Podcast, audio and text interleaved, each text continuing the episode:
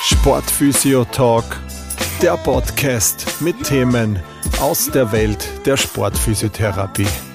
Mit eurem Host, Sportphysiotherapeut Chris Schandl.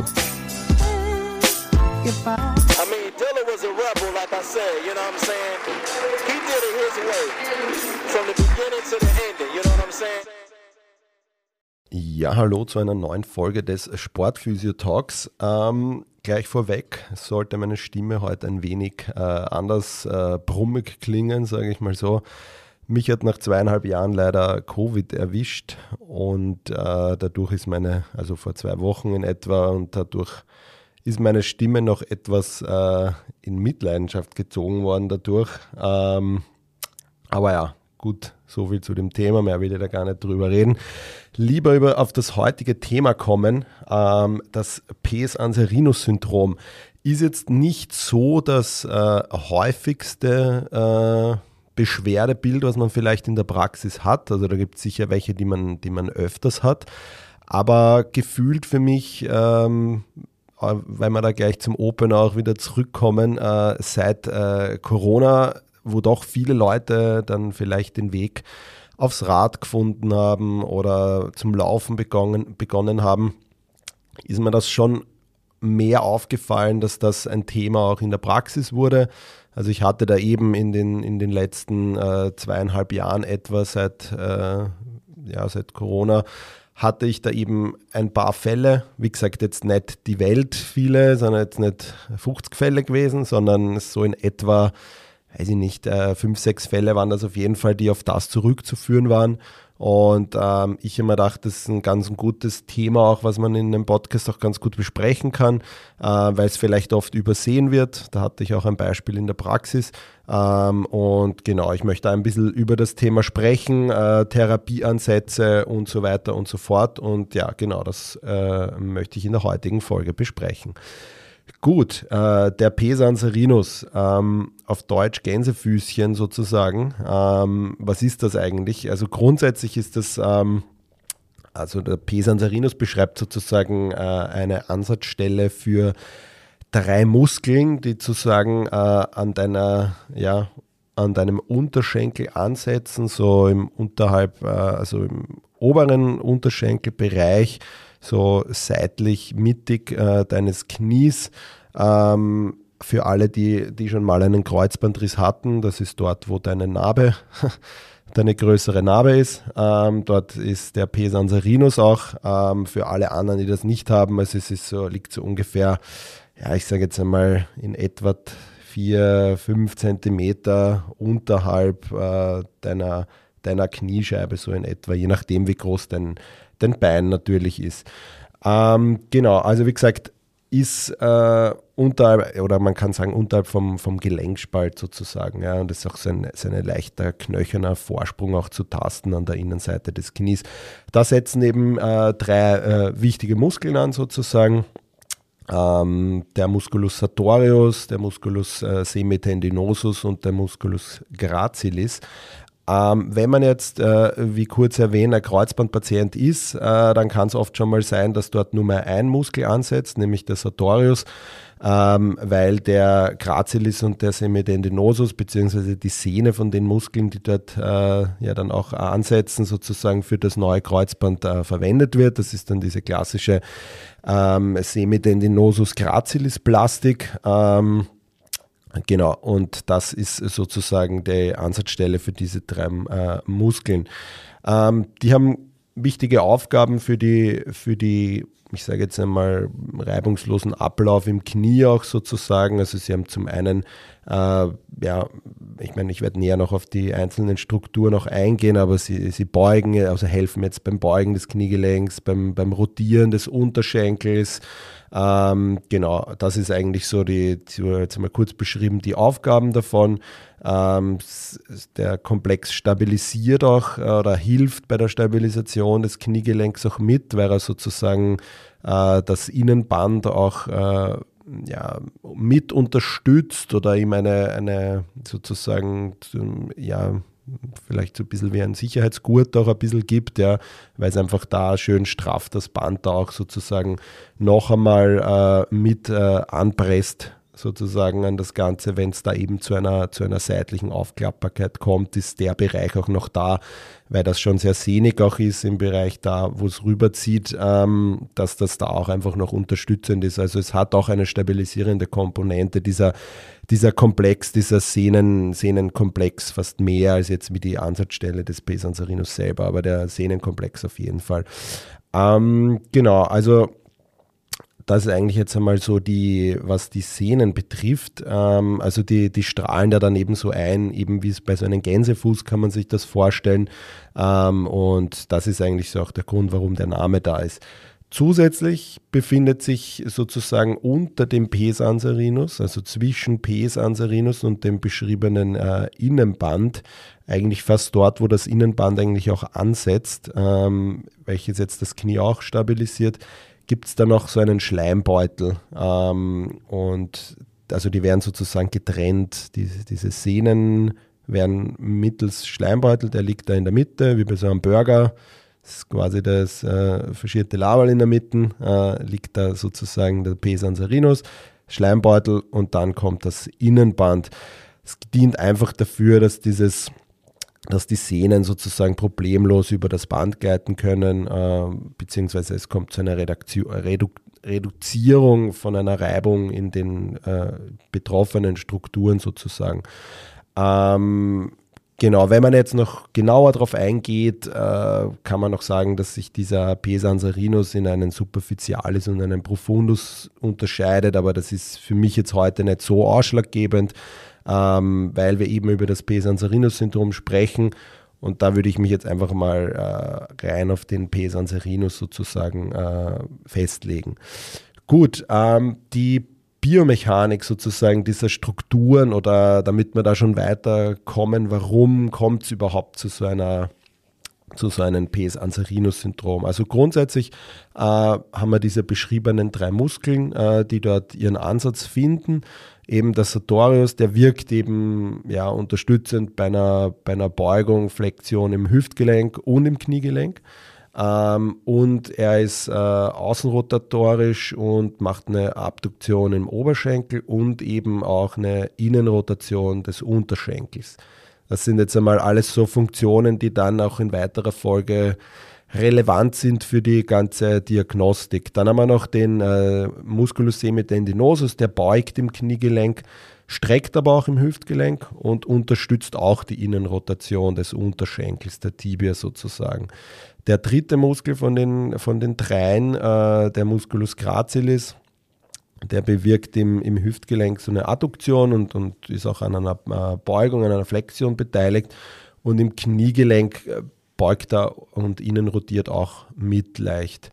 Genau, das sind jetzt natürlich alles Funktionen, die bei Sportarten wie Laufen, Radfahren jetzt besonders stark beansprucht werden. Gerade beim Radfahren, und da sind wir auch jetzt eigentlich bei der Gruppe von Sportlern und Sportlerinnen, die vielleicht von diesem Pes anserinus-Syndrom geplagt sind und die man dann vielleicht auch in der Praxis sieht. Deshalb habe ich auch eingangs erwähnt, dass eben mit Covid viele zum Laufen und zum Radfahren begonnen haben, dass das eigentlich auch so diese gefährdete Sportarten sind, gefährdet, aber die dafür möglicherweise ein höheres Risiko haben, wenn gewisse Faktoren nicht stimmen oder nicht gut laufen oder nicht gut, wenn die Statik einfach da eine Problematik hat, dann ist das eben so Radfahren, Laufen, Triathlon sind jetzt so die bei mir auch in der Praxis waren, also die hatten alle diese Sportarten ausgeführt.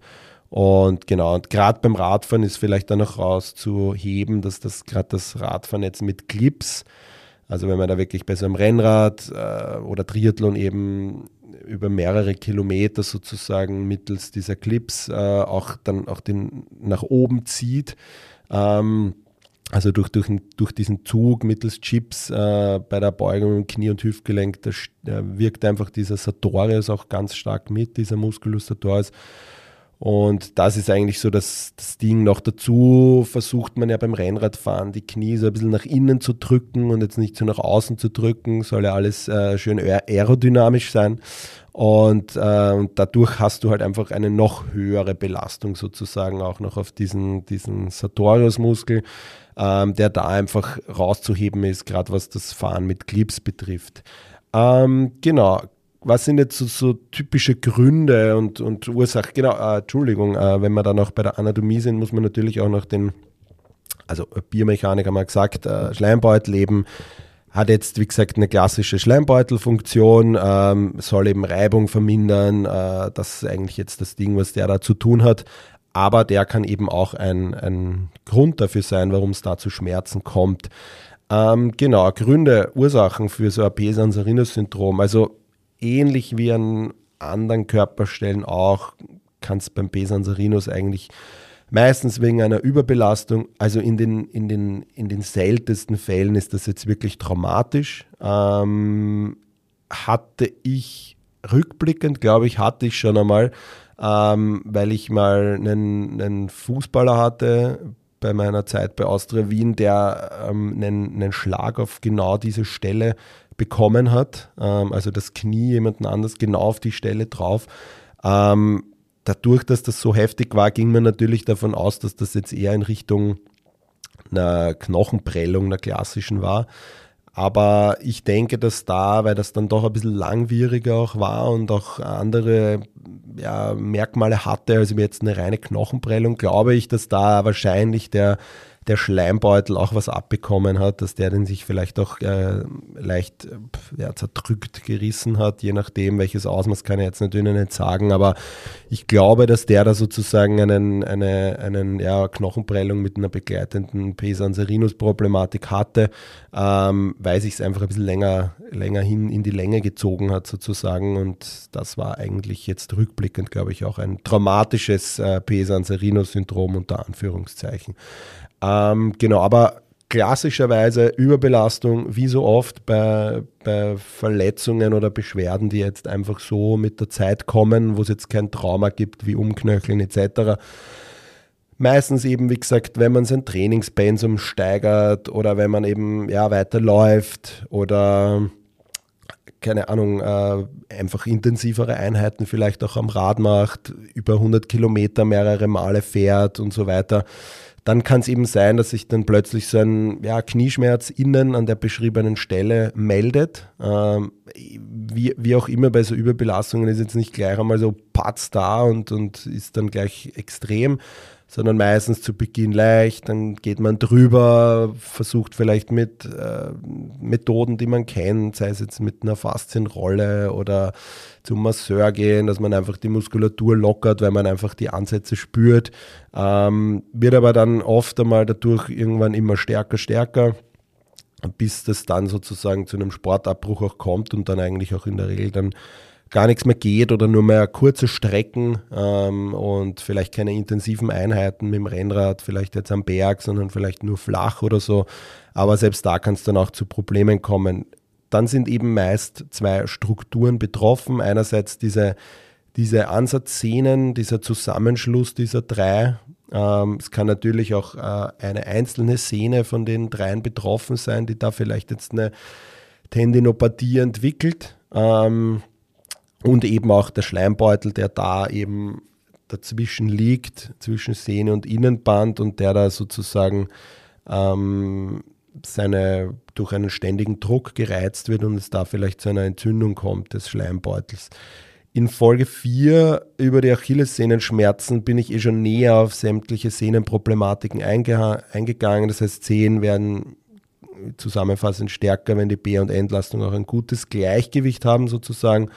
Problematisch wird es eben dann, wenn die Trainingsbelastung die Anpassungsfähigkeit des Körpers sozusagen übersteigt. Dann kommt es eben zu Überlastungssyndromen, Patellaspitze, Achillessehne und eben auch so ein Pes anserinus-Syndrom kann da auch dazugehören, obwohl es jetzt, wie eingangs erwähnt, nicht so ein häufiges Beschwerdebild ist in der Praxis.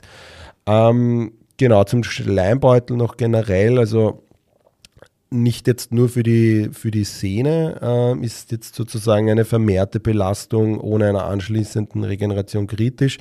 Sozusagen der Schleimbeutel kann dadurch auch in Mitleidenschaft gezogen werden. Es kommt eben durch diese akute und chronische Belastung zu einer ständigen Reizung und der Schleimbeutel reagiert dann mit einer Entzündung drauf. Und natürlich, wenn das immer wieder kommt, immer wieder, dann ist das ähnlich wie bei einem Sehnenkomplex, dann kann sich der Schleimbeutel nie beruhigen, hat immer leichte Entzündungsmediatoren drinnen und natürlich ist das dann irgendwann vielleicht so weit, dass das Ganze dann auch sozusagen eine Bursitis ist, die dann wirklich auch chronisch in die richtige chronische Richtung geht, was dann auch einfach lästig ist. Genau, das wäre jetzt eigentlich einmal so Gründe dafür, für das Ganze. Wichtig auch da wieder die Diagnostik, damit man da einfach auch gut unterscheiden kann, weil ich glaube, wenn man da schon gut am Anfang diagnostiziert, dann kann man viele Dinge schon ausschließen und kann dann vielleicht einfach noch gezielter auf die ganze Problematik eingehen und hat dann vielleicht auch einen schnelleren Therapieerfolg, obwohl schneller bei so Sachen natürlich, die schon länger da noch sind, kommt ja eh wie immer keiner sofort zu dir, wenn er das jetzt ein bisschen spürt, sondern meistens dann immer erst, wenn es gar nicht mehr geht, dann soll was gemacht werden. Aber wie gesagt, unterm Strich ist es so, dass man natürlich versucht, einmal in der Diagnostik einmal wirklich schaut, wo und wie tut's weh. Also wirklich einmal schauen, wo zeigt der Patient genau hin oder die Patientin, welche Beschwerden, in welchem Bewegungsverhalten.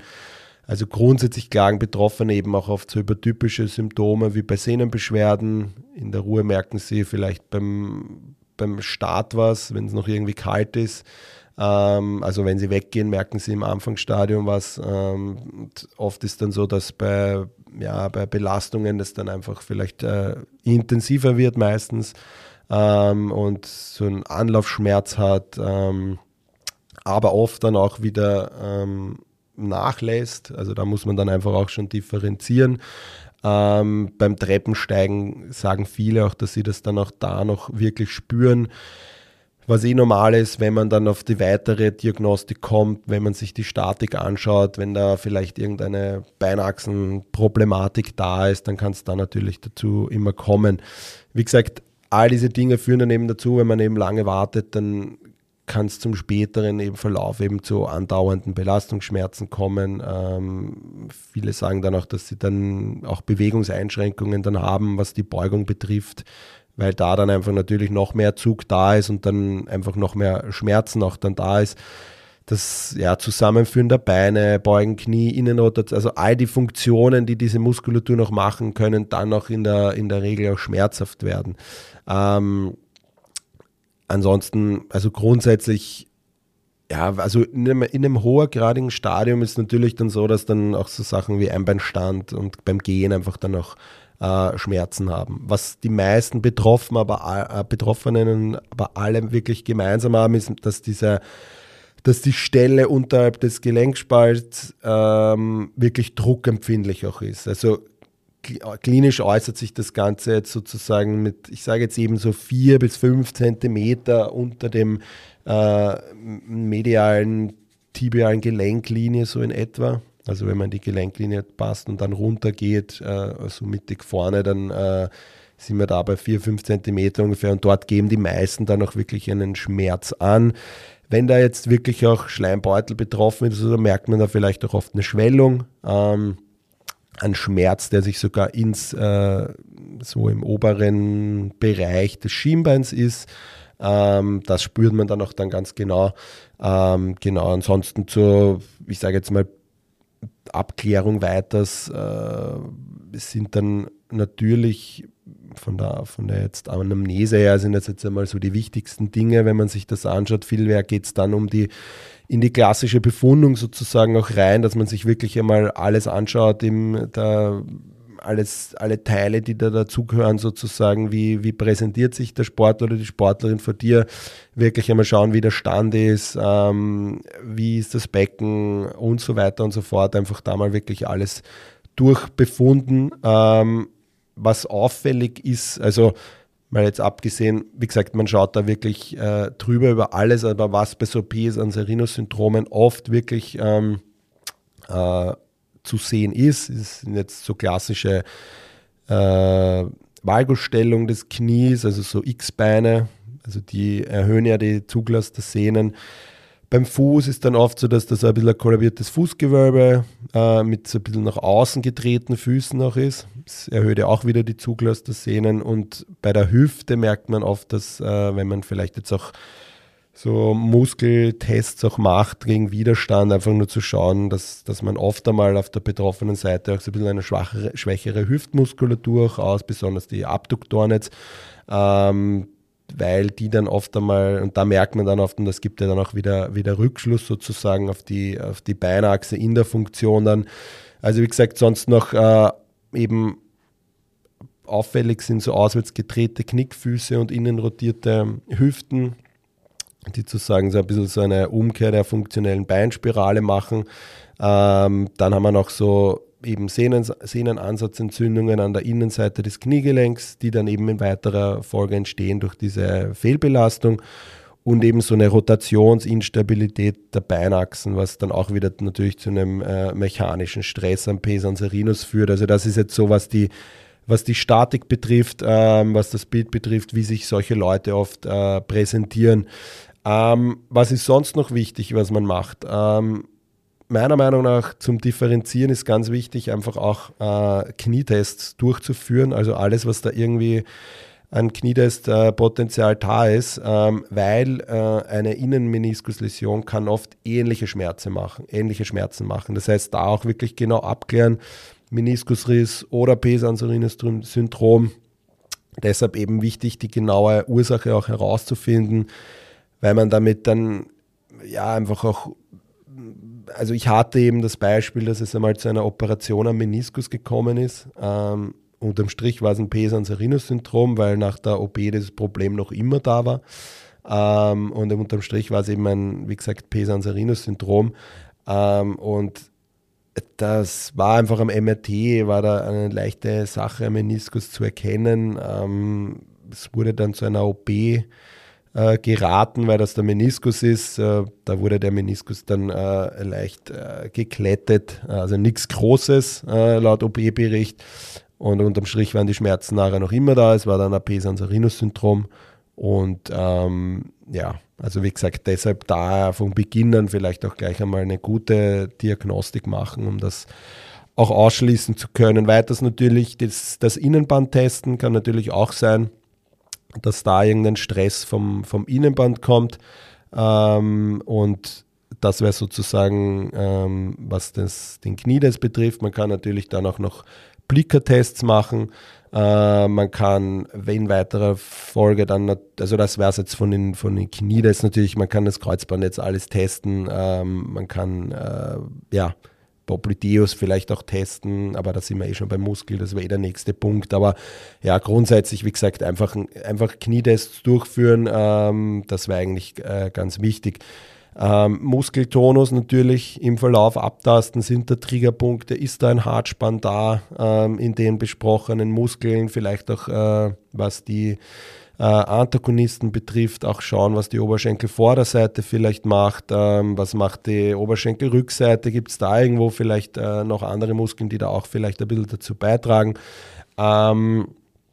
Grundsätzlich, was auch noch wichtig ist, dass diese Leute, die das oft haben, ja auch Sportarten haben, wo die Wade sehr stark beansprucht wird. Und da ist es dann auch wichtig, dass man die Wade auch wirklich gleich abcheckt, was die Gastrocnemius sozusagen betrifft. Da wirklich auch checken den Tonus der Wade. Meistens ist da auch wirklich ein höherer Tonus zu finden. Einfach aus dem Grund, weil die Leute dann ja, sozusagen viel auf den Vorfuß laufen auch. Also es gibt da das Problem, dass Leute dann eben auch oft mit so einer hohen Wadenmuskulatur, also mit so einem hohen Tonus in der Wadenmuskulatur dann ja oft keine gute Dorsalextension haben. Das heißt sozusagen, wenn sie die Zehen zu innen ziehen, das geht bei den Leuten dann oft nicht so gut. Deshalb rotieren die dann die Hüfte gern ein bisschen nach außen, um dieser Einschränkung sozusagen umgehen. Also da sind wir bei so einer klassischen Ausweichbewegung. Das bekommt man aber gar nicht mit. Das ist wirklich im kleinsten Bereich und dadurch kommt es sozusagen zu so einem Foot Out. Das heißt, der Fuß dreht nach außen. Knie geht wieder mehr nach innen, beziehungsweise mit mehr innen belastet. Wir kommen wieder ein bisschen in dieses X-Bein und der Pes anserinus hat wieder mehr Stress dadurch. Das heißt, das ist auch so eine klassische Sache. Deshalb da auf jeden Fall auch die Wade mit abchecken und eben die betroffenen Muskeln, alles, was da irgendwie mit dem Knie zusammenhängt, da auf jeden Fall auch mitnehmen. Auch die Muskeln im Bereich des Beckens abchecken, Gluteus, ganze Spann und so weiter, dass man sich das einfach auch ein Bild macht, Tensor da auch mitnehmen. Das sind so einfach da die Dinge, dass man so einmal einen guten Überblick hat, wie die Muskulatur da beieinander ist.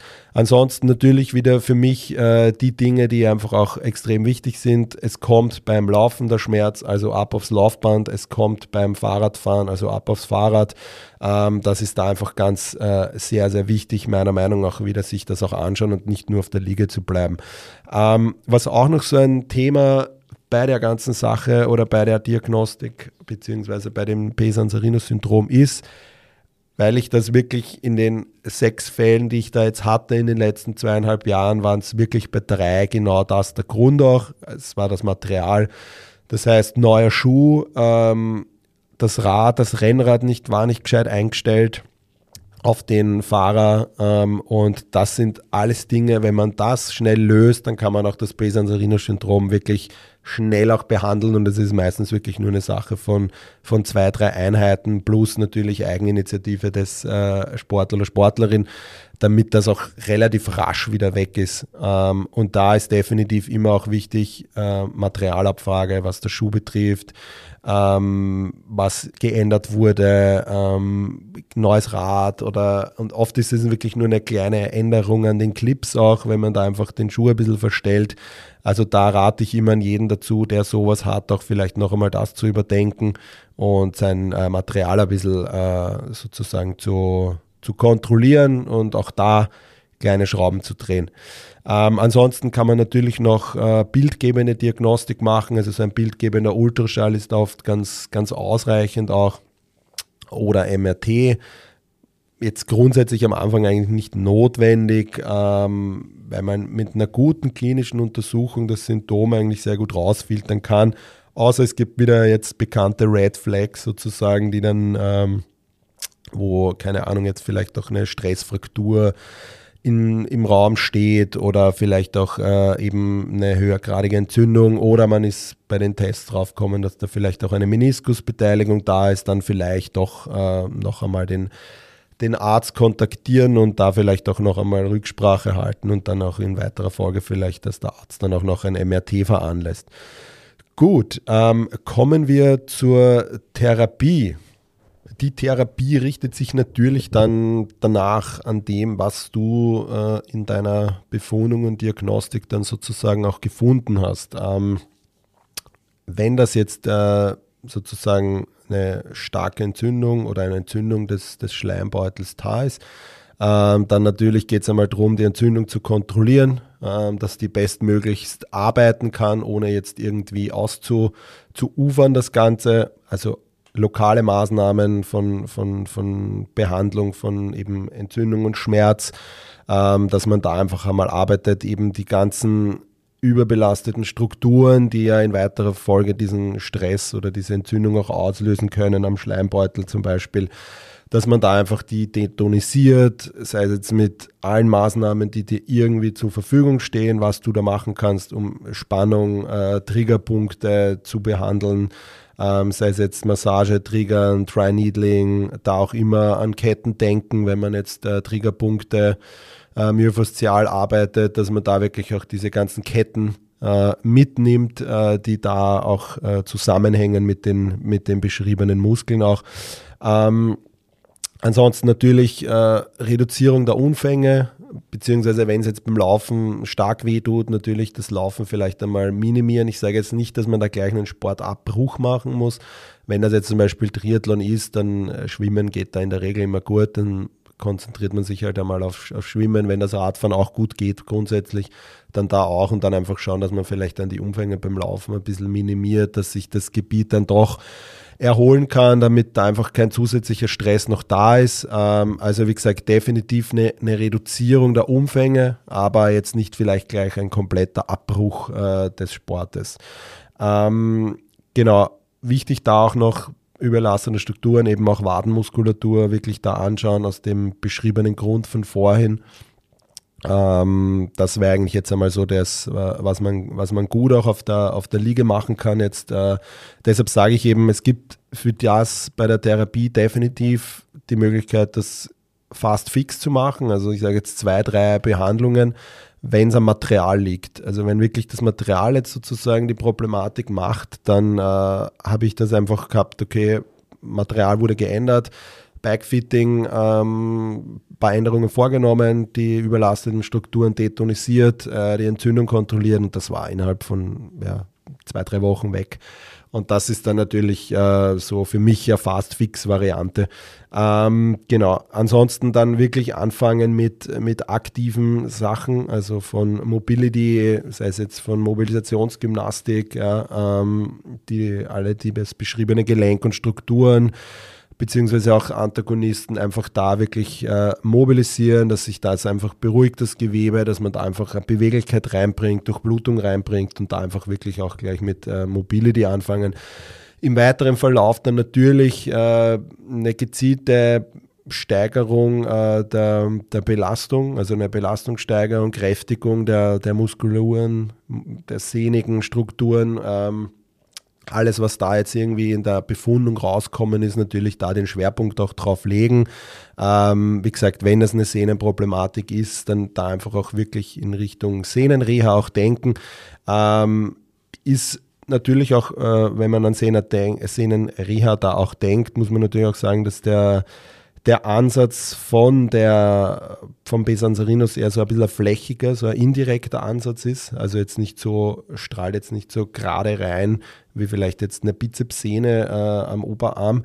Aber es ist da wirklich eher so ein flächiger, indirekter Ansatz. Deshalb das auch ein bisschen bei der Reha dann auch mitbedenken, dass man da vielleicht auch die richtige exzentrische Belastung dann auch wählt, sozusagen. Grundsätzlich kann man mit klassischen Trainingsprogrammen, die Sehnenreha jetzt auch hergibt, da auch arbeiten. Da eben, wie gesagt, in Folge 4 bei der Achillessehne habe ich da auch schon drüber gesprochen, da kann man sich da ganz gut auch mit dem helfen, wenn das eines der Programme für jemanden passend ist sozusagen. Also grundsätzlich, wenn die Sehne betroffen ist, natürlich dann auch an der Sehne arbeiten, wenn es jetzt eher muskulär ist, wenn man merkt einfach, okay, da ist eine deutliche Schwäche in einer der Muskulaturen da oder eben, es ist oft so eine typische Sache, auch bei Kreuzbandpatienten kann das auch kommen, weil da einfach nur mehr dann der Sartorius da arbeitet und der natürlich dann mehr Arbeit aufnimmt, dass da dann vielleicht auch ein bisschen mehr Problematik da sein könnte. Ja, also das einfach auch mitbedenken, wenn vielleicht jetzt ein Kreuzbandpatient mal mit so Schmerzen an der Narbe kommt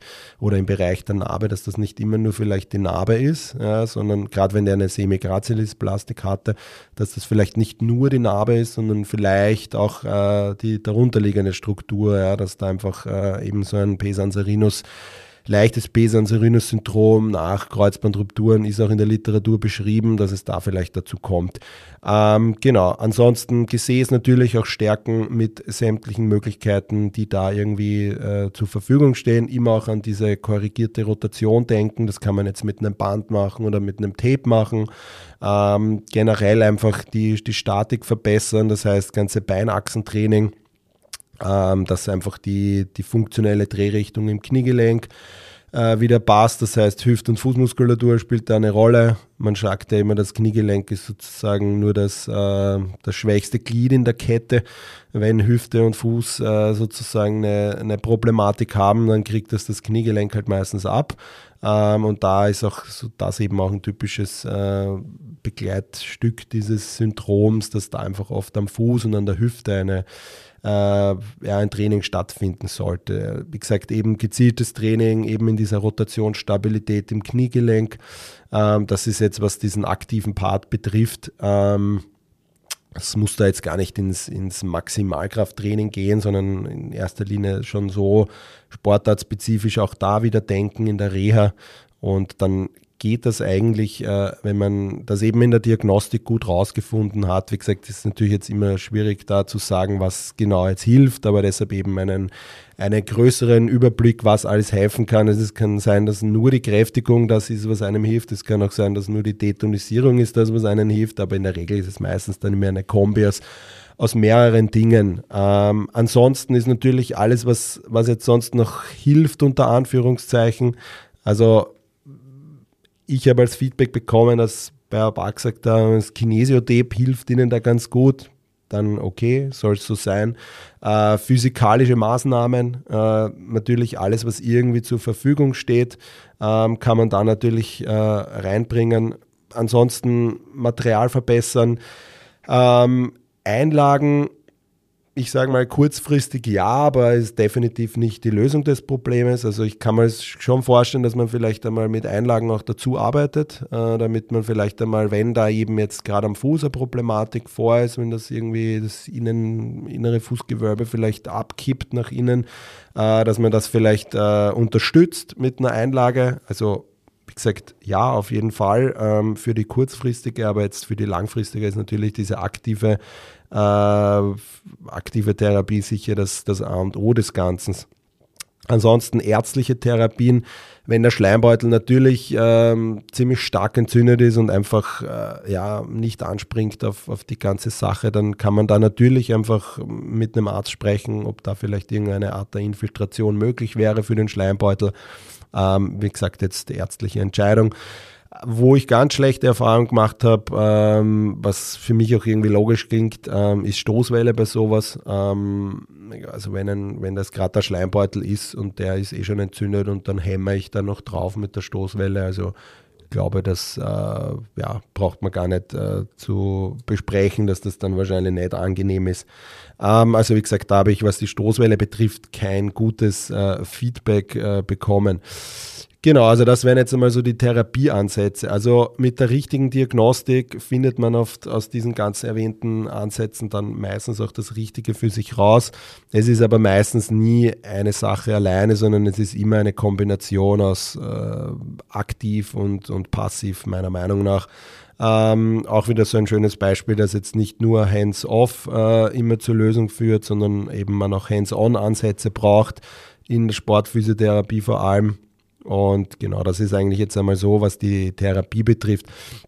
Ansonsten Return to Sport, wie schaut das aus? Natürlich, da gibt es jetzt auch kein spezielles Protokoll dafür, da kann man sich auch wieder einfach Tests herholen, funktionelle Tests vergleichen, vielleicht mit den Eingangstests, die man gemacht hat, damit man sich da einfach ein gutes Feedback auch holt. Was macht die Beinachse in der Aktivität? Wie schaut das mit der Hüfte aus? Wie schaut das mit dem Becken aus? Was macht der Fuß? Und so weiter und so fort, dass man da dann einfach auch sozusagen seine Tests für sich dann auch macht. Das ist natürlich ein Prozess über Wochen, wenn das jetzt kein Fast-Fix ist. Man kann dann aber, bevor man auf 100% ist, kann man natürlich auch mit dem Sport wieder beginnen. Es fühlt sich dann auch meistens auch gut an. Genau, also das ist eigentlich so ein progressiver oder eine schöne Progression, was den Einstieg betrifft, dass man da einfach Step by Step immer mehr dann auch in die Belastung wieder geht. Wie gesagt, wenn es ein Material ist, helfen oft 2 bis 3 Behandlungen und es ist dann oft wieder gut und der Schmerz ist dann auch nicht mehr gekommen. Ansonsten, was ist sonst noch wichtig zu dem Thema zu erwähnen? Operation. Ich sage jetzt mal so, natürlich eher nein, weil funktionelle Therapien sozusagen das Ganze eliminieren, diesen repetitiven mechanischen Streich auf den Pes anserinus. Und deshalb ist natürlich jetzt einmal der Ansatz ein konservativer bei der Sache. Wenn es natürlich, also es gibt schon Möglichkeiten oder es gibt schon Zustände, wo man dann vielleicht auch eine OP andenken muss. Das sind wir aber dann wirklich, wenn das jetzt, da gibt es einen schnappenden Pes anserinus, also dann schnappt das, das ist dann so ziemlich eine Sache, die man dann vielleicht auch operativ sozusagen beseitigen kann. Es kann sein, dass zu einer Einklemmung des Schleimbeutels die ganze Zeit kommt. Da kann man dann auch versuchen, was zu ändern, wenn es natürlich jetzt zu einer Gewalteinwirkung von außen gekommen ist und man dann irgendwann mit der Zeit drauf, es wird nicht besser und dann sieht man dann, ja okay, da ist vielleicht jetzt irgendeine Fraktur da, ja, muss man auch alles dann immer bedenken, deshalb wie gesagt von vornherein gut diagnostizieren, auch Knochen mit bedenken, dass da vielleicht auch irgendeine Stressfraktur ist. Aber wie gesagt, in der Regel auch ein klassisches Beispiel dafür, dass da keine OP angeraten ist oder zumindest nicht in dem Normalfall und in erster Linie auch nicht da. Genau, Fazit, also wie gesagt, klassisches Überbelastungssyndrom, dauert meistens dann auch oft so lange, wie man sich reingeritten hat sozusagen in das Ganze. Dauert oft dann auch ein bisschen länger rauszukommen, außer es ist eben eine Materialsache, dann ist oft so ein bisschen ein Fast-Fix auch möglich. Ansonsten, wie gesagt, zusammenfassend, Schmerzen lindern zu Beginn in der ersten Phase, dann das meist oft durch passive Treatments auch möglich, aber wirklich nachhaltig ist dann eben nur durch eine aktive Therapie, durch den erwähnten Therapiemaßnahmen, dass das dann wirklich auch oft ja auch nicht mehr kommt sozusagen. Also ist wie gesagt jetzt nicht eine häufige Ursache, aber wenn sie mal da ist, habe ich euch jetzt vielleicht ein bisschen was drüber erzählen können, dass ihr vielleicht auch das im Hinterkopf habt, wenn da jemand kommt mit Schmerzen an der Knieinnenseite oder vorderer Knieinnenseite. Und genau, also das war sozusagen das Pes anserinus-Syndrom. Ich hoffe, ihr habt wieder was mitnehmen können und meine Stimme war nicht zu ja, heftig in den letzten 45 Minuten für euch. Ich hoffe, beim nächsten Mal klingt die Stimme wieder besser. Bis dahin, macht es gut, euer Chris. Ja, das war's auch schon wieder mit der heutigen Folge. Ich hoffe, ihr hattet Spaß dabei. Ich freue mich über ein Like und ein Abonnement auf den gängigen Streaming-Plattformen Spotify, Apple Music und Co. Bei Fragen, Anregungen zur heutigen Folge oder einer der vorangegangenen könnt ihr mir eine E-Mail schreiben an info@sportphysio-fortbildung.at.